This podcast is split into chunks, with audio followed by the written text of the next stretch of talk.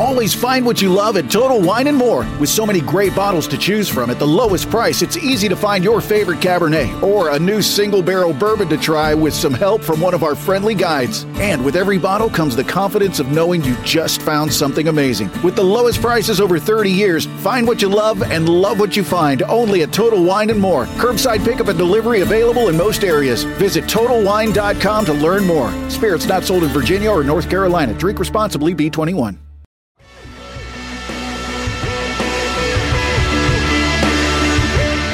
Welcome to the Ed Mylett Show. This podcast is for those who want to do more, see more, and be more. Welcome back to Max Out, everybody. I'm Ed Mylett, and this guest today I chased down, just so you all know. And um, I happen to think he's one of the most talented and the funniest person in the world today. And I'm getting him in the midst of him kind of maxing out his career. His career is on fire right now. He just did four nights at Madison Square Garden. That was the largest grossing comedy show in comedy history. He's got uh, a, a, movie that just won the Best Picture award as an Oscar. He's got a tour that's sold out all over the country. He's got a best selling book. He's got a Netflix special that's blowing up right now. So he's doing pretty good right now. And if you don't recognize this face, you're going to know him going forward. You're going to be following all his stuff. So this is Sebastian Maniscalco, the hardest name I've ever had to intro. So thank hard. you for being here, brother. Thanks for having me. I appreciate it. We got a lot to talk about today. Good. The Chipotle a couple weeks ago. Love Chipotle. They make a really nice burrito over there. It's so terrific. The, the, the employees can't stop eating it. The employees are never working. They're always in the dining room eating. Ever walk in there? You're like, where are the workers? The only guy behind there is the guy cutting chicken, just looking at you.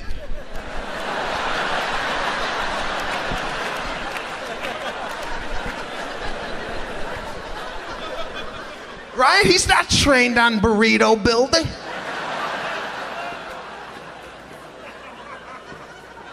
And I'm watching the people order. I mean, there's a sneeze glass there, right? But people always hook the arm over the glass. I'll have corn. I'll have more corn. Just say corn. It's not soundproof. It goes right over the glass. Get your claw out of the salsa. This is something that uh, I was looking forward to doing just because uh, you're, you seem like a very intense guy and a very positive guy, and uh, I like being around people like that. Thank you, brother. And I know my audience is going to be fascinated by you because your story is compelling. Like, there's this. The thing I love about what you do, first of all, in, in my mind, and I hope you don't take this as a, an offense either, I think you're the funniest person I've ever seen. But then having met you one on one, you're also a very serious guy. So there's this kind of duality of your personality. But from a comedy perspective, you guys, uh, t- it's almost a little Seinfeldish because you do observational humor. But there's like a, I don't know, there's like a Chris Farley, John Ritter, Ralph Furley, like physical comedy thing you do too, right? Yeah, yeah, there is. Uh, well, thank you, by the way. My comedy is, is a lot influenced by Three's Company and John Ritter. Really? Uh, one of my favorite actors uh, comedically to watch. I used to watch Three's Company like it was game tape. Really? just the way John Ritter would just kind of pop up with the yeah. facial expressions. There's a, a, episode where he was getting on a hammock and he was trying to hit, uh, sit in the hammock and he would flip over. And just kind of those sudden um, physical movements I found extremely funny mm. and kind of incorporated into my act just because it's fun to do, number one. Yeah. And number, number two, the audience seems to be engaged in it in a way where I'm not only telling the joke, I'm kind of acting it out. So I found over the course of time, and it wasn't like this in the beginning. I wasn't doing like really big movements on stage. It was kind of toned down, and uh, now it's you know I don't want to be like a like a clown up there, but every right. once in a while I, will go into a very exaggerated movement. Were you were you always like this, like in your family? Because your comedy is based sort of in your family. A lot of it is observational stuff from your family, and but so your dad, I think it's an interesting background. Correct me if I'm wrong. Your dad, Salvo. He was a hairdresser, right? Just yes, worked his ass off. Rose is your mom. Yes. And what did she do? Something in teaching. Secretary. Secretary of, of the uh, school. Elementary school. So in your house, were you like a little comedian, or is that not like how it was growing up? In the house, yes. At the dinner table was kind of my time to shine. I would uh, explain stories, uh, what happened at school and uh, what happened in the neighborhood. And my family was very tight in that sense, where we really kind of treasured the the family experience over dinner. Being Italian, dinner is kind of Yeah. what brought out the, the the conversation. And uh, but like you know, I'm not a I'm not a class clown type of guy. I'm not going to sit here and like we're going to have like uh, you know you said oh I was the funniest guy on the planet. You're not probably going to see that Yeah. sitting here. It's not like I'm going to make people laugh all the time. I'm, I'm actually, you know, you, you kind of hit it head on. I'm a very serious type of guy. Mm. When I'm around people I don't know, I kind of get like a little like uh, not not nervous, but like, oh, can I really be myself? Can I mm. really show who I am? Mm. I'm, I'm I gotta like size up the situation in order for me to really start being comfortable. You think that's why you're funny? Like you just notice things other people don't notice because you're always sizing things up. Like your observation, the observation part of you is more heightened than a normal person, maybe. Yeah, I'm very, very observational and very, very keen on what people are doing or what kind of annoys me. Um, there's a disease, not a disease, I think it's called misophonia, where uh, let's say I'm on an airplane and somebody's eating a bag of chips. I will hone in on that person eating the bag, and I don't hear anything else. Plane could be on fire. I'd be Yeah. uh, honing in on the guy eating Fritos. So, yeah, I'm very, um, very sensitive to things around me. So Get annoyed easy. Yeah, I, I, in the beginning, I was really annoyed. When I first moved out here in 1998, everything bothered me. I'd walk around very angry, very like, um, you know, look at that. What's this guy doing? What's this person doing? And I would try and convey that on stage, but it came off as being just bitching. Yeah, yeah. But as you kind of uh, do comedy over time, you start to really see, oh, okay, let's let's say these same jokes, but let's it's like a wink and a nod to the audience. Yeah. Like, I know this is ridiculous, uh, what I'm saying, and uh, it's it's said more in a friendlier manner than more in a- an angry. I, when I was when I first started, I didn't smile, I didn't do nothing. I used to come out there, I go, "I- I'm pissed off, and people are like, "Uh, is this guy a comedian or is, is just a therapy? session?" so uh, yeah, over time, it's it's it's developed into what it is now. So were you? Because a lot of it, I think you have tons of funny stuff, but one of the funniest things I think is when you talk about your dad. Just to me, and having now seen your dad, I kind of get it because I've watched some stuff with the two of you together. But did you? Were you observing dad, thinking, or did you think all dads were like your dad? Because you grew up in a suburb of Chicago, right? Kind of like. Almost to me, it seemed like an old world family in like the new world. Almost. Is that reasonable to say? I make it sound older than it is. A lot of that's exaggerated. Okay. Uh, I do a joke about my father uh, murdering raccoons with antifreeze and bologna. That's actually not him. It's an, another. It's a friend of mine's dad. But I put that situation on my father, and it kind of goes with the narrative of old school immigrant upbringing. He was raised on a farm, and this seems to fit this piece of the puzzle. So I'm going to put. That's what I do. I, I, I take a lot of people and I put other stories on those people. It's just like writing a movie. You got a character, and there's a personality of the character. What kind of fits that character? And it could come from a lot of different things. It could come from something that happens here, where you know something that you might do. I, I might give a trait to a friend of mine who's in my act. So your grandmother wasn't cranking out lasagnas in the basement. Uh, she was. that, one's true. That was true. That was true. Uh, I mean, I'm not saying it happens a lot, Yeah. but uh, you know, the truth is always funny. Really, I don't write. I don't sit at, in my house and go, okay, what's funny? It's more like. I went to a toddler group with my wife and my child, and now I'm interacting with parents. Hmm. It's a it's a new thing that is in my life. I don't. I'm not really a social guy. Yep. Uh, and what comes out of those for me is tends tends to be funny and good fodder for stand-up comedy because it's almost like a fish out of water. Yeah, I'm yeah. constantly that guy on the perimeter. I was never popular in high school. I was never a jock. I was never in the music club. Smart guy. I was always. I played soccer, and soccer was considered kind of outside the uh, realm of uh, Real sports at Yeah. that time. Yep. right. like that. and football. And Right. soccer was like, all right. and uh, yeah, and, and, and it's it's it's kind of been my career path as well. Never in the popular group in Hollywood. Never in uh, like a uh, one to watch or a new face. It's just been all sh- stand-up comedy on the road, Yeah. doing what I love to do. I think sometimes successful people I want to say something to you, brother. I just I interviewed Shaun White yesterday, and uh, obviously probably the most successful Olympic uh, winter athlete ever. And I think really successful people, a don't give themselves credit for the things they're great at, and b maybe they just do a lot of things really well unconsciously. Like I know it's not by mistake that you're. I mean, just everybody. I mean, this guy's income's exploded the last few years. If you um, one of the top paid, top 10 paid comedians in the world right now. You sell out Madison Square Garden four nights in a row, and if you wanted to go back, you could do it four more nights in a row. That doesn't happen by sitting in the hotel room in Louisiana. It happened because you went to Louisiana. Yeah, yeah. But like, I want people to hear this part of your story because I'm struck by how when we've met, and other people have told me that are mutual friends of ours, that they thought you and I were similar in this sense that um, we're sort of on, but like privately, we're really sort of serious, reflective. Um, don't need a lot of people around us dudes, right? And so one of the things that struck me about your story, and I want everybody to hear this part of it, was not very far from here. You were a, a server at the Four Seasons, Yeah, yeah. right, for years. I mean, I just want you to picture this. Some of you, all you listeners, you're driving in your car, or you're working out right now, and you're like, "I'm not after my dream. I'm, I'm at this, this destination in between."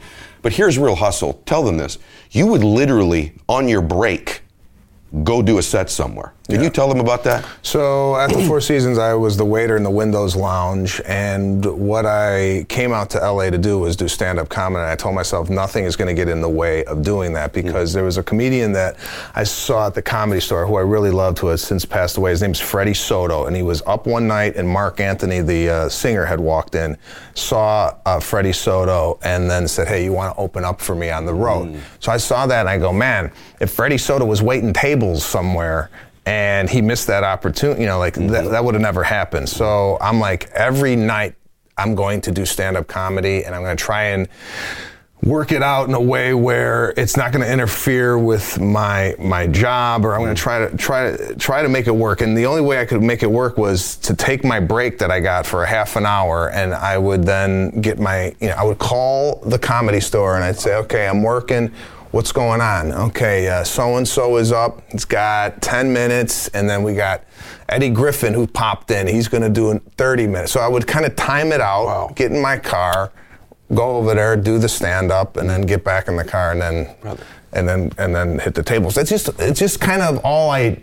It's nothing like I thought was oh this is something Special. Yeah, it was just like I got to do stand up comedy. That's it. That's it. I got to mm-hmm. make this work. Mm-hmm. This is my, watch my section for a half hour. Mm-hmm. Told my boss I was really cool with my boss. He was really cool with me. I mean, this is something that the Four Seasons Hotel is not really accustomed to. do. I mean, this is we're not working at McDonald's. Right, exactly. We're working at a, a place where you have to be at the table and see what's going on and refill the nut caddies and make sure they have a fresh napkin. So it's not something that. You know, Four Seasons is, is is known to doing, but I mean, They accommodated you. yeah, but I mean, for real, like, I mean, you because just so you know, that's not normal, right? Not like, normal, like no. it's not normal, and I mean, your part of it's not normal. Like, you, your obsessions become your possessions, right? Like, you were obsessed. I'm going to do stand-up comedy. I'm going to do it. You eventually possess this career you were obsessed with having, right? You have to understand something about the way I grew up. I grew up in a house that was food everywhere. Every two feet, you just bumped in.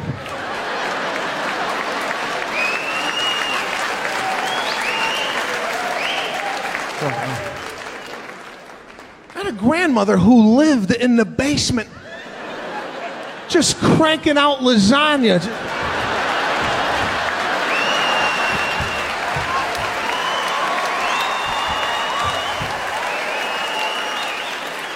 It's like a lasagna factory in the basement. Food just kept coming up the stairs for no reason. There was meat hanging from the ceiling. There's a sauce room with a bunch of dates on masking tape. But I'm curious, was there ever a night you went and did a set, didn't go real well, and you're driving back to go back to be the server in, on your break, and you're like, you know what, forget it. Like I just, uh, this ain't happening. Did you have nights like that, or did it Uh, never? No, it was that set sucked. I can't wait till tomorrow to. It's almost like at the 24 hours after the set is the worst because you're just chomping at the bit to redeem yourself the Mm. next night. So I never said, ah, this is not for me. I knew this is, it was comedy or bust for me. When I came out here, it was no like five year plan. If I'm not doing this after five Mm. years, I'm going home and I'm working at Motorola. There was none of that. It was, it was, I'm doing comedy and that's it. And it, it wasn't because of the money. It wasn't because of fame. It, it had nothing to do with that. I, love doing comedy. I, have always loved getting in front of people, uh, strangers, and making them laugh. And it's the best feeling in the world. And wherever that was going to take me, uh, fine. But it was never about anything else other than the sheer passion. I love that. So, man, I love that point. Everybody that's listening to this too, because it's like he found something he loves. Like I'm just, it's, there's no deadline on it. I love when people sort of they put a deadline on their dream or something. You know, like if it doesn't happen by January 13th, 2022, then it expires and I can never have it. That's like a ridiculous way to live your life, right? Yeah. Like if you really want something, you you get it, you find it until you get it. At least in my opinion, you do. So I love that you made that point. When you wrote "Stay Hungry," did that have anything to do with this? By the way, you guys should get this book, and the tour is also called "Stay Stay Hungry," also, right? Why'd you write that book? Because it's a bestseller. Why'd you write it? And does that have any relationship between all those years at the Four Seasons and staying hungry for your career? It does, yes. And I never thought I would write a book. I always thought books were for like ex presidents and people, you know, who had something extraordinary happen to them. You come across like this. I'm this very serious guy, kind of like everybody else. But not everybody, I just think this is a funny story, and I want you to tell it if you don't mind, because I laughed so hard when I heard it, but I think it goes to prove that you're not exactly like everybody else and normal. Can you tell them how you did the air freshener in your car? Please tell me that that's true. Yeah. Tell me that's one of the That's- true that's ones. true. I just want them to hear this so they know you are a little bit off. I'm also. off. Yeah, I mean, Yeah. Uh, Yeah. I, I never said I was normal by any. Although this, I feel like is something that people should do. Yeah, they sh- So I didn't Uh-huh. like the I didn't like the air fresheners that you Mm-hmm. would go and get at the gas station, the vanilla, the apple, the pine. I like cologne. So Mm-hmm. what I did was I took a bottle of my favorite cologne and I cracked it in a bowl. And I took like a little dish rag, thin, Mm-hmm. and I cut it into like little squares and I rolled up the squares and I banded the, the, the rolls up and I let them marinate overnight in the cologne. Now, in the morning, I would put in the vents, the little rags, right?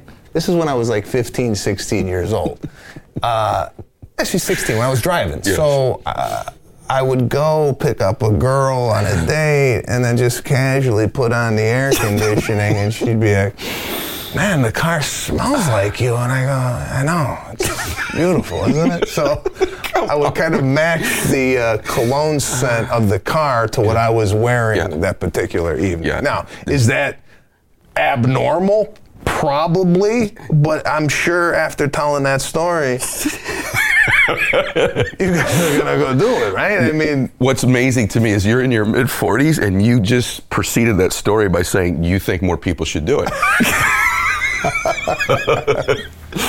This- my little technique. Yeah, yeah, that's wonderful, man. That's so awesome. So I'm curious. Oh gosh, there's like a million of those, but I had to at least have one.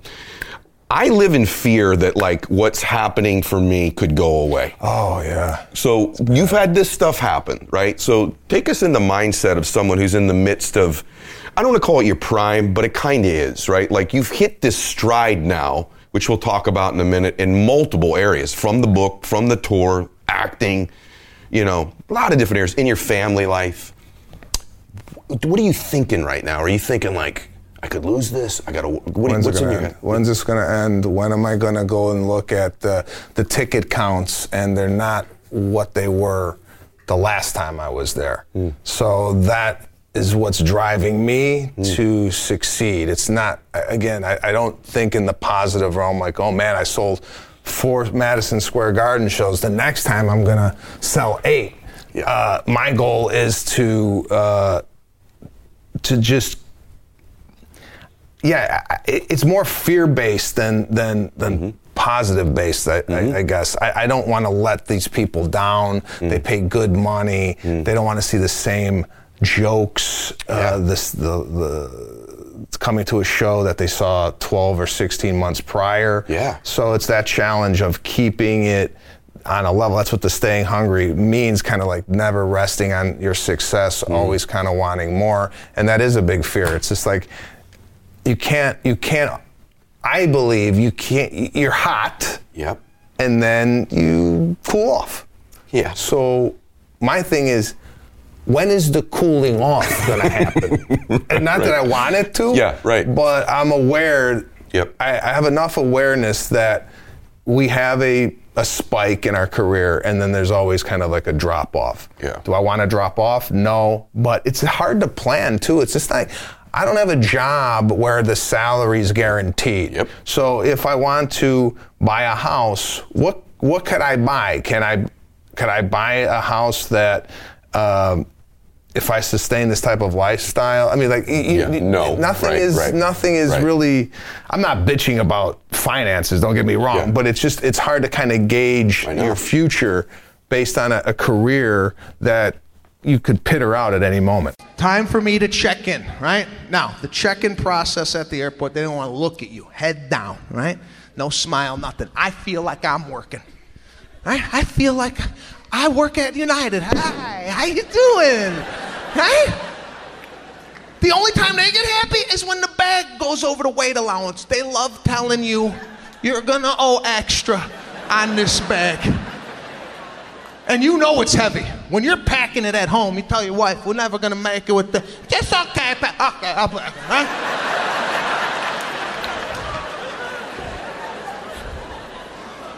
So heavy, right? You put it up there, and you know it's heavy, so you kind of try and release it. You do that like kind of soft release, like that's gonna take take weight off the bag. And her mood changes. She's like, I'm sorry. Your bag is two pounds over. You're gonna have to take two pounds out of your bag. Now, like an idiot, I gotta open up my bag in front of 187 people. I don't know what two pounds is. I'm taking out a boot, a sock, toothpaste. Is this two pounds? Does anybody know what two pounds is? They're gonna charge me an extra $8,000. You think the boot's are half a pound? Oh, I mean, I go, where do you want me to put this? She's like, put that in your carry-on. I said, it's still going on the plane. What does it matter if it's on top or underneath? The guy behind me's 500 pounds. That doesn't matter? 50 successful people in their prime that maybe 10% answer that honestly because i know what it's like when things are going well and there is this party that's like when's this going to end what am i going to do what would it be like if it did slow down So What are do you pe- like that? yeah uh, not so much anymore but i yeah i think i'm still after i think part of my inspiration now is i have this audio i did called blissful dissatisfaction and what it means is not to go too deep on it but i had this formula forever like i better not enjoy this because if i enjoy this i'm going to lose my hunger so I literally linked in my head, don't enjoy it. Just keep grinding because this enjoyment, you'll lose all this drive. And that's what most athletes, most successful people do. That's sort of their mindset. It's almost like a superstition, right? Because for so long you didn't enjoy it and you finally got something. I finally figured out after a while that there's a difference between happiness and satisfaction. You could actually be blissful and happy and still dissatisfied. In fact, there's a correlation between the two the more your brain gets this little dopamine hit, like, that was cool. I loved this. I'm enjoying my success. The more you actually want to go take the steps to do it again. And so it's like biting into a great steak. You break that first bite, it's like, oh, it doesn't make you not want another bite. There's no connection between the 2 So for me, the formula now is more like, how can I be blissfully dissatisfied, happily dissatisfied? But I still operate out of fear. I, there's two motivators, right? Gain pleasure, avoid pain. Avoid pain has been like my mechanism forever. I think it was Michael Jordan's. It was Tiger. But I do watch a guy like Tiger Woods. I don't know if you watch any golf, but like he kind of enjoys the game now for the first time. Whereas before he was laser vision, tunnel focused all the time. So I work on that with the different people that I work with. So that's my mine is both. I'm still super afraid it's going to go away, and I think your identity starts to get tied up in it too a little bit. Yeah, So it does. So what do you do? Do are you enjoying this? Uh, I could be enjoying it more. Um, you were really speaking to actually how I'm feeling. A lot of people, even on my team, whether it be my manager or yeah, I think other people, like my family's more excited when I tell them about something that happened to me than I'm actually excited for about myself. Just for that reason, it's like, man, I, I don't want to get too happy here because uh, this might not, you know, I might not, I might get relaxed. I don't know, like Yes. happiness to me would be like being relaxed and content. Yep. If I'm never like satisfied, then I feel like I'm always going to strive to hit the, the next goal. The thing is, though, what happens is now we're doing therapy together here. The thing happens is you do hit the next goal, and then you don't enjoy that one, and then you do hit the next goal, and you don't enjoy that one. Yeah. And then, so what was the point of hitting those goals if you never enjoy any of them, right? And so there's this part, especially with you having a young family. There's got to be this time where I also think you want your kids to see dad loving and enjoying his life too. You know what I'm saying? Like, Well, yeah, I mean, don't get me wrong. Yeah. I, I didn't get the call and go, you sold out Fort Madison Square Garden. I was like, what?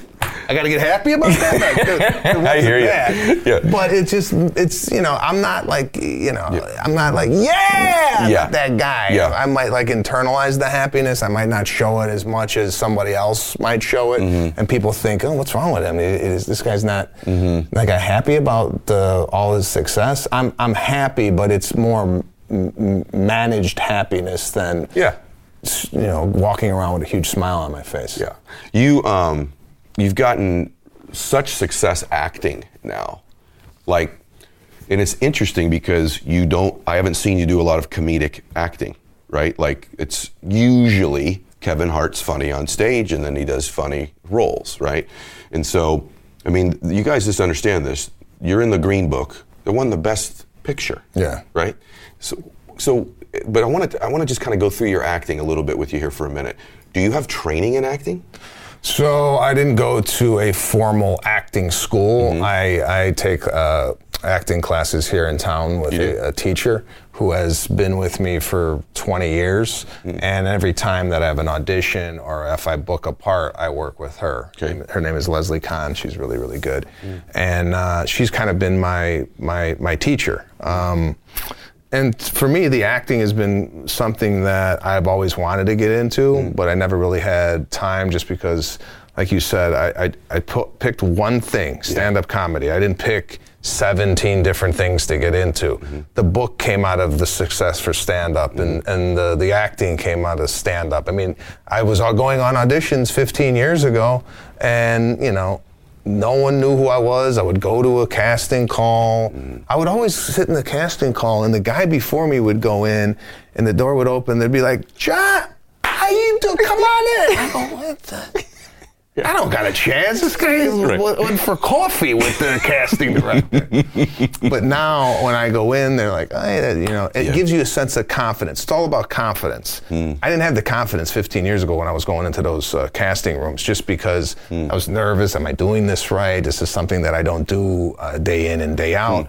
But now, I feel like the confidence is half of the half of the battle. I go in there and they're like, "Man, we're a huge fan of your stand-up comedy." Yeah. Right away, I'm like, I'm puffing my chest out. Like, Yep. okay, it's this is mine to lose. They Yep. like me already. Yes. So uh, I believe that too. I think success is 80% psychology, 20% mechanics. And that psychology is all that confidence Yeah. that you start to stack up. The other thing you have that I want to point out to everybody first, a huge lesson you just said there. I just want everyone to hear backwards, especially you entrepreneurs. You see guys like Cuban or myself, I'm not equating myself with Mark Cuban, but the, the kind of the vogue thing now is like people have 10 different businesses they're in, right? What you have to understand is someone like myself or someone more successful like Mark Cuban, we wanted one business first. Then once we got wealthy, we were able to dabble into all these other businesses. You got to pick one thing and dominate at it. That's that's a huge thing, I think, for everybody to point out. Well, let me let me piggyback on that. Uh, n- now that you had the one thing, or if people are out there have one thing, maybe other things are presented to you. You got it. You don't always have to do that. Like people go, "When are you going to get a TV show?"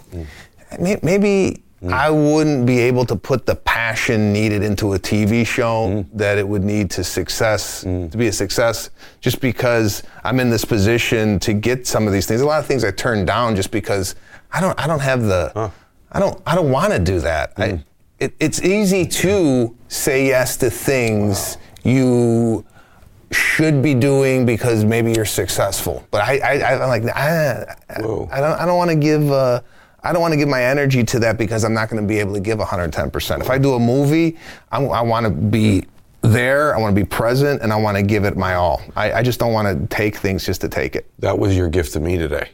Because I've been struggling with that. More opportunities obviously have been coming my way, and I've had a really difficult time saying no to any of them because I should do them. You know what I'm saying? Yeah. That's really good you just said that. Because actually, driving out here, something came my way, and I don't want to do it, but I should, and I agreed to do it. And that's a mistake. I'm spreading myself so freaking thin that I'm not really being great at anything right now because my energy's depleted in all these different places. You're supposed to say that for me. For real. No, I'm serious. That was really, really good, man. Well, good. The other thing you have going, I want to point out to everybody that is such a factor, and you're appreciating it right now. You have momentum. And life momentum, you can get momentum in everything. Like in sports, I say all the time, it's not always the best team that actually wins the World Series every year. It's the pitching staff with momentum or the hot bats, right? In the NFL, it's not always the best team, but a team like the Patriots sort of find a way to play best at the end of the year. Your life can get momentum, and so can your career. And that momentum can actually help you be better almost than you really are. And I think you you're not doing better than you really are, but you've got you can you got this kind of momentum going. Don't you feel like you have that in your career right now? And hard work, you got to fuel that fire. Don't you feel like that right now? Well, yeah, it's like I was even talking to my management about, hey, maybe we take some time off, uh, not touring, because here's the, here's the thing. It's like if the audience knows they could always have you, then what's like the bill? Like if you're always having steak every night or fillet every night, like what's to look forward to? So if you keep saturating the market and keep going back and back and back, aren't you like, yeah, if I don't see him this time, he'll be back, you know? Yeah. So, mm. but then if you do take time off, mm. you're losing the mm. momentum. Yeah. So it's Yep. trying to find that like happy medium Yep. where you kind of capitalize on the momentum, but you don't oversaturate your oversaturate yourself in in the market. Yeah, you don't want to lose your momentum. You don't want to lose your relevance. It's more of an art than a science. Like I watched that with someone like Beyonce or J Lo. You know, like Beyonce's done it differently. Beyonce sort of takes these large windows off, whereas Jen is just always grinding. She's always relevant. She's doing a show. She's doing. She was doing American Idol. Now she's a judge on a dance show. Then she's got a tour. Then she's got a movie. Like she's just in the consciousness. Mm-hmm. And I look at Jen and I think. here she is almost 50 years old she's been relevant famous and had momentum now for since the fly girls you mm-hmm. know for flipping 25 or 28 years so there is different art forms of doing it We never went to the grocery store. We grew it. Right in the backyard. Beautiful. Tomato. String bean. All right, little zucchini. You want some fruit? You picked it off the tree.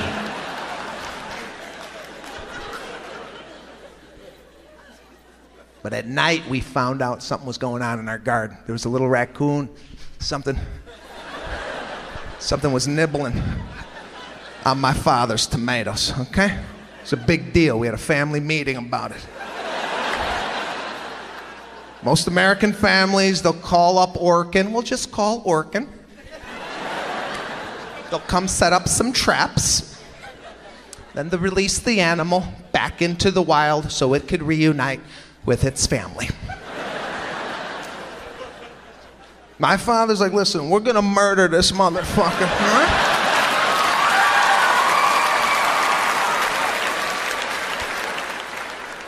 We're gonna put antifreeze on bologna. what? Why, Papa? Why? Because it eats the intestines. That's why. Now go get the antifreeze in the garage. We're gonna make a sandwich for our friends tonight.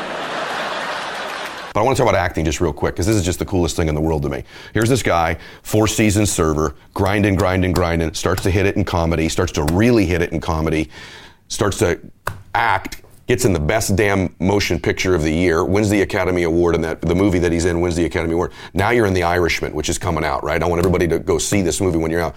But dude, you're acting with freaking De Niro and Pacino and Pesci. What the? I don't know, man. This, this, you couldn't even write this kind of script of how this happened Unreal. for me in the film world. I mean, there's actors out there have been doing acting for 20, 25 years, and they'll get the opportunity to work with the people that I've worked with in the last 12 to 18 months. So, uh, again, here, here's here's a story about getting the role. Uh, they asked me, "Do you want to send it, a tape to New York, or do you want to go to New York and audition in the room?" I chose to go to New York to audition in the room uh, because I feel like if you're in a room, mm-hmm. who knows what's going to happen? You have a personal connection. I'm here, you're here. There could, you know, mm-hmm. a, a relationship could develop. Who knows? So I go and I walk in. The casting director tells me, "Looking really good for this." Uh, Martin saw your. I did a small film called Cruise. Okay. So you're looking really good. So that's all you have to tell me is I'm looking good, and I go the opposite. I sabotage myself. If you told me, "She, man, you got to work for this," it's you and another guy. Then I get like, "Oh, I got to do."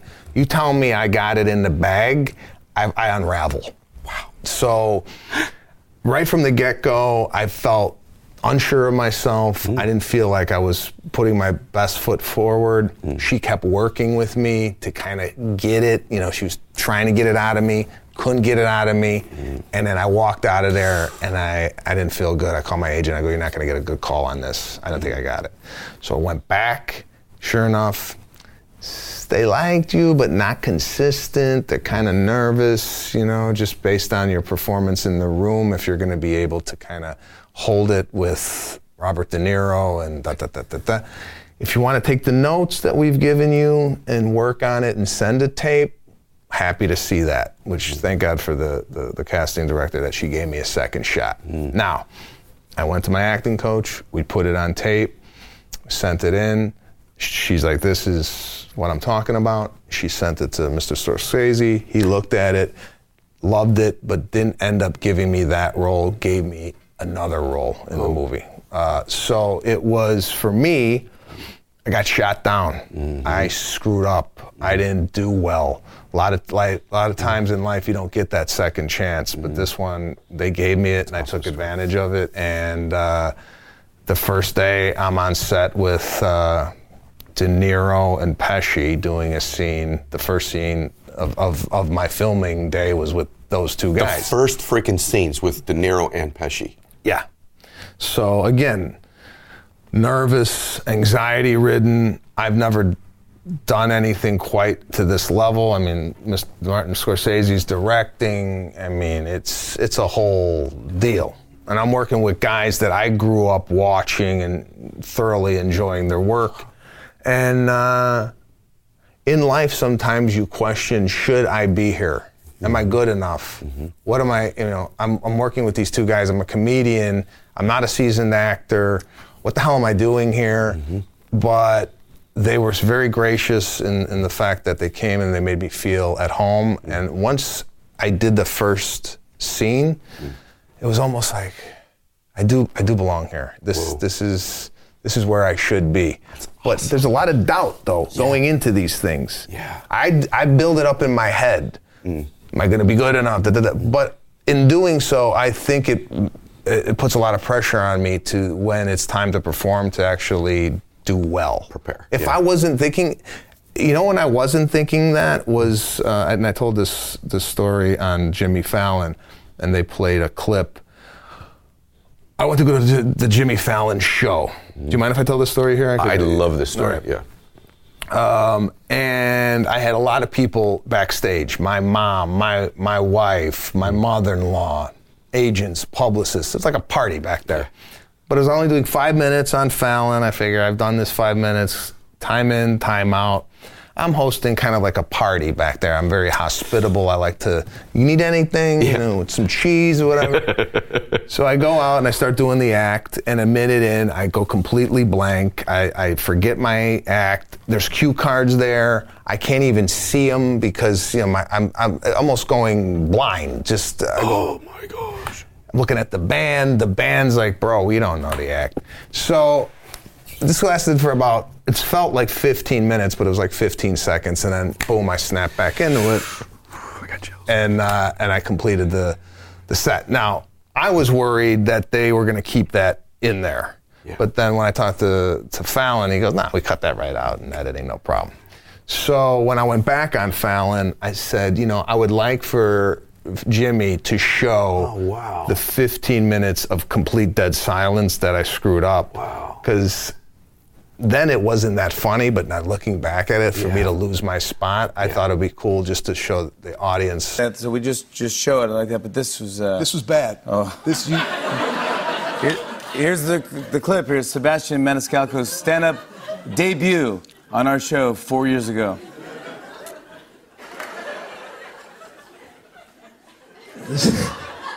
This is my father, right? Um, I, have been working. I've been. Uh, uh, nobody works like me. What? Pretty good. Not bad. Nobody works like me. That's a great bit. Nobody works like me. One of my best jokes. Super cool, man. Yeah, That's a great freaking story. Well, I- it, here, this is it. Everybody acts like everything's fantastic, right? Look at me do this, look at me do that. I come from more of a, uh, in life, there are these setbacks, and like, why not show the setbacks? Because you could also show, you know, my whole thing on Fallon was A, and then he invited, he still invited me back, Yeah. you know? So everything I do tends to, like, I went to the Oscars, and you would think, oh, going to the Oscars is some, like, really big thing. I ended up falling down um, uh, 19 stairs at the Oscars in a tuxedo and, and uh, not going on stage to get the award because I was seated in mezzanine three, you know, like, it's it's not always what it seems to be, and I like find the comedy in the fact Yeah. that I'm not always in the mix. There was everybody on stage at the Oscars to pick up the award, but I couldn't get I couldn't get to the I couldn't get funny. there. and my dad's at home going. The whole audience is on stage. Where are you? So Oh my gosh. but those moments for me, although they might be not so fun in the moment, Yeah. when you reflect back, man, the comedy that comes out of that. Yeah. Also, brother, the hope it gives people. Like it, my eyes are watering not from laughing. It makes me emotional. Think this moment's happened for you.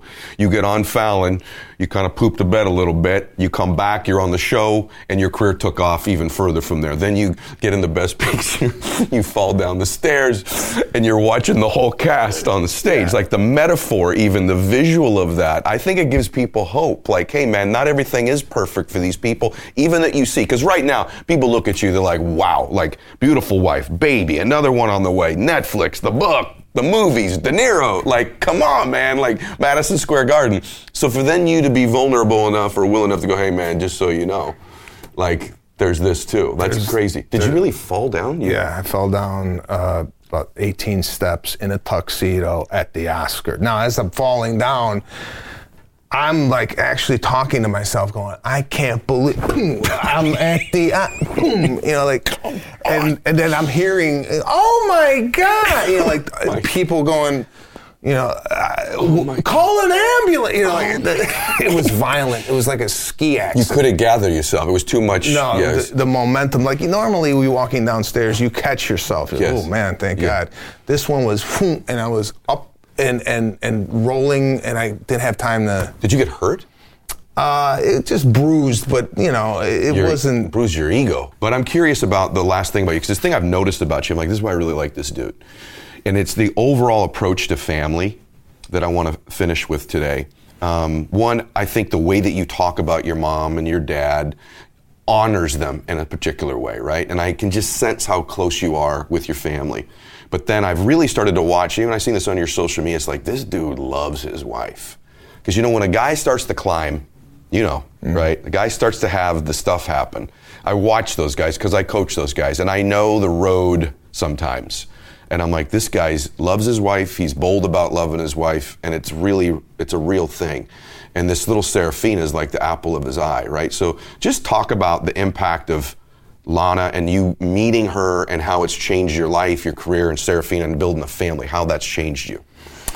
Well, uh, my wife um, is 10 years younger than me and really given me another way of looking at life, completely opposite than, than, than me, in the sense that she is very social. She has, wants a lot of people around uh, a lot of the time, very happy, never, uh, never like really a bad thing to say. Um, pushing me to do things. For example, we went on uh, vacation. We did a, a, zip line. I would never have done zip line if it wasn't for my wife. Uh, and I really truly love not only my wife but my my daughter. And for me to have that um, kind of in my corner, mm-hmm. so when I come home after being on a four day road trip and mm. and they come and give me a big hug and whatever, we we cook together, we take her to the park, or mm.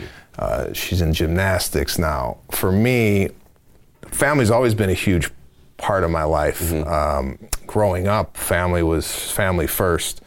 I had an incident, uh, unfortunately, that happened to me last year with Serafina, where she was admitted to the hospital three separate times. Right now, I had a show. I was on the road while this happened. I had a show in Atlanta, and my wife was kind of holding down the fort here. But this was like the second time it happened, and you know, my wife was very gracious and just handle it. I got it. This, but then I'm like, there's no way my wife should be going through this alone hmm.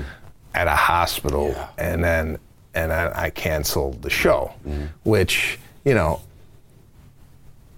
my, my heart of hearts always says family first, yeah. but then, you know, I also don't want to let down 5,000 yeah. people who, because I, I always think of this the show's in Atlanta. Maybe some guy and wife bought tickets and are coming in from Ohio. Yeah.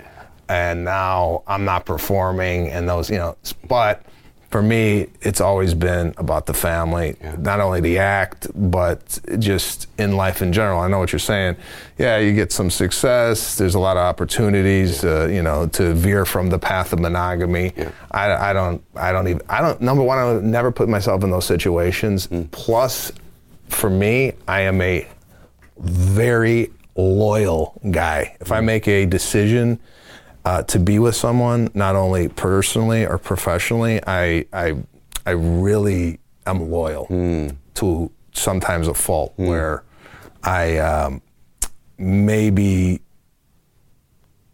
I have an emotion tied tied to business sometimes where it gets in the way. Yeah.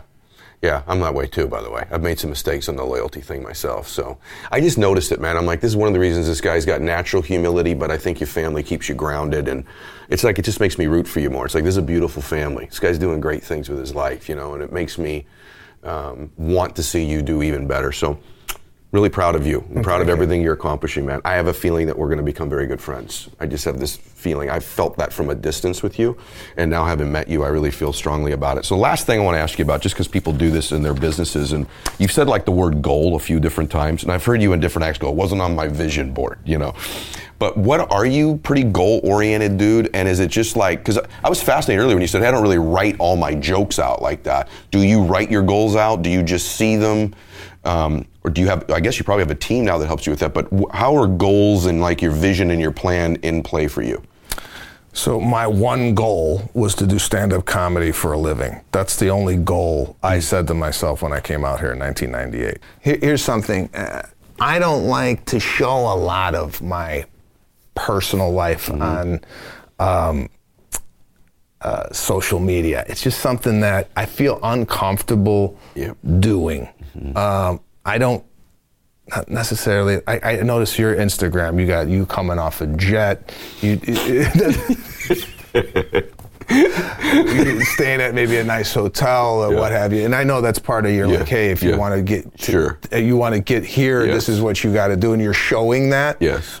I I sometimes have a problem of of showing some of the things mm-hmm. maybe we're doing, mm-hmm. and just because I don't know. I, would rather keep it to myself than yep. put it up on it. So my Instagram tends to be I'm doing a show here, I'm doing a show there. Yeah. It's not necessarily, hey guys, yeah. we're at dinner. and this is a great restaurant. You should try it out too. It's not a. Oh I, I, I don't know where. I don't know how people perceive that. Yeah. Well, you did one the other day with the flower shop. Yeah, it was like this thing that I go, I'll be right back. My wife's always telling me that Yeah. she's going to be right back, and I, I video record her when she's.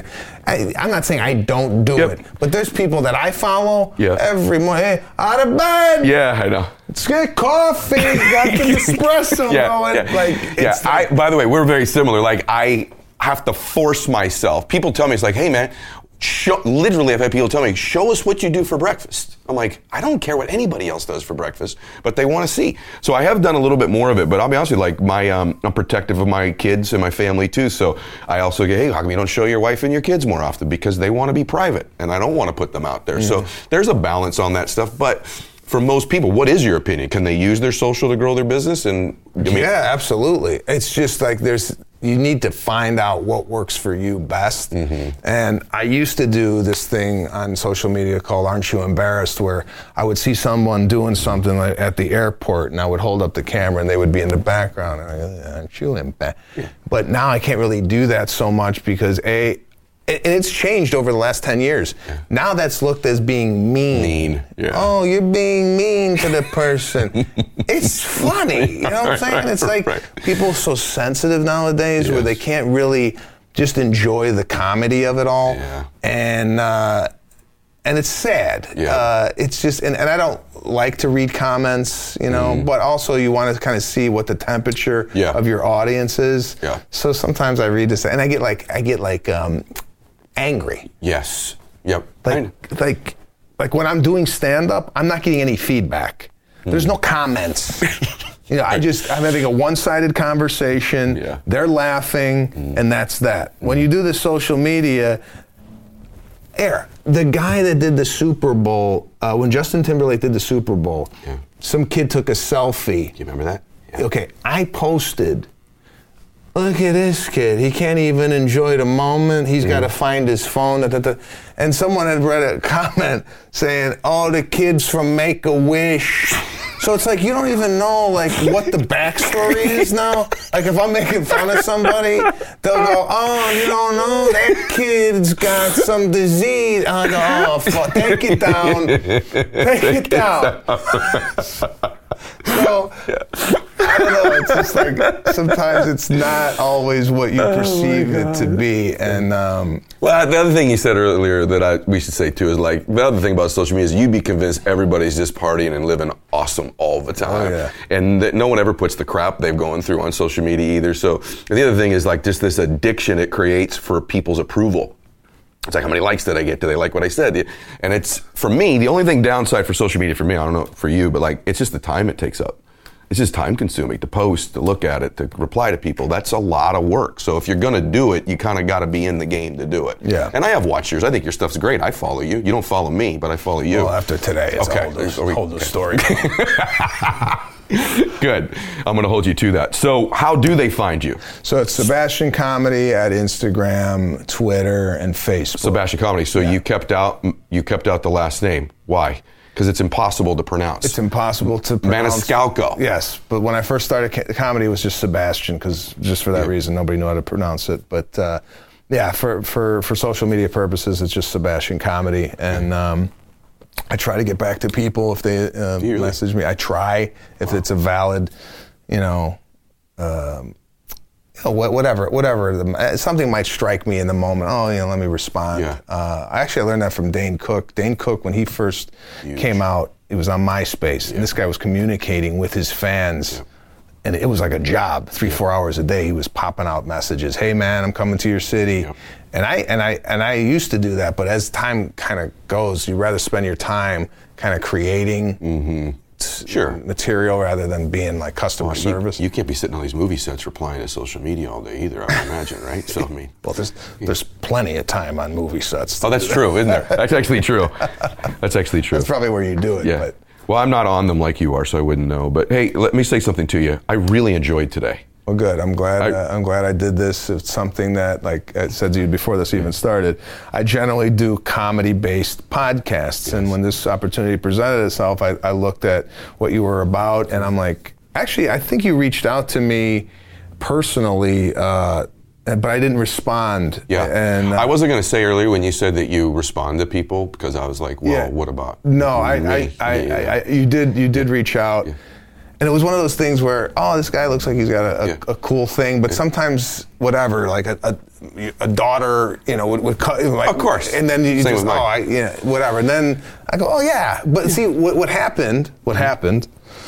For those people not to get discouraged, he had reached out. I didn't respond, Mm-hmm. and and I should have, but it came another way. Yep. Right. Yeah. And then in my head, I go, ah, I was meaning to respond. So the seed was planted. Yes. That's cool. That's good to know, you actually. Know, you don't know where it's gonna. Yeah. What, where the water's gonna come And the cool thing is that people know I did chase you. Like I wanted you on my show because I knew what we would do today. I kind of had a feeling it exceeded my expectations, but I kind of knew this. This is dude's just not funny.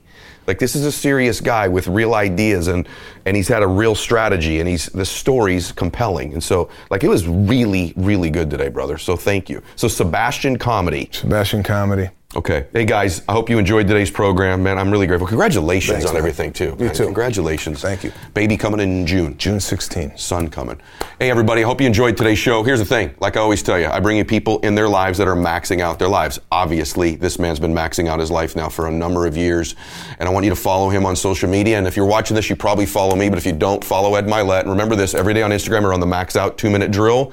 That means this if you go, you have your notifications turned on when you're following me, you make a comment within the first two minutes when I make a post, every day there's a drawing. We pick someone every day who made a comment in the first two minutes. You can win a coaching call with me, my guest, tickets to come see me speak, my book, max out gear, all kinds of stuff. So make sure you're engaging because I want to see your stuff so I know what content to create, I know what messages you need, and I know what's going on in your life. If you miss the first two minutes, just make a comment every day. And someone who comments on every post I make every day, we pick a winner at the end of the week who just comments regularly. And I post around 7.30 in the morning to 8 a.m. every day Pacific, 10.30 to 11 Eastern, just to give you a hint. So please engage with me on social media and share today's program with people that you love and care about. God bless you. Max out your life. This is the Ed Mylett Show.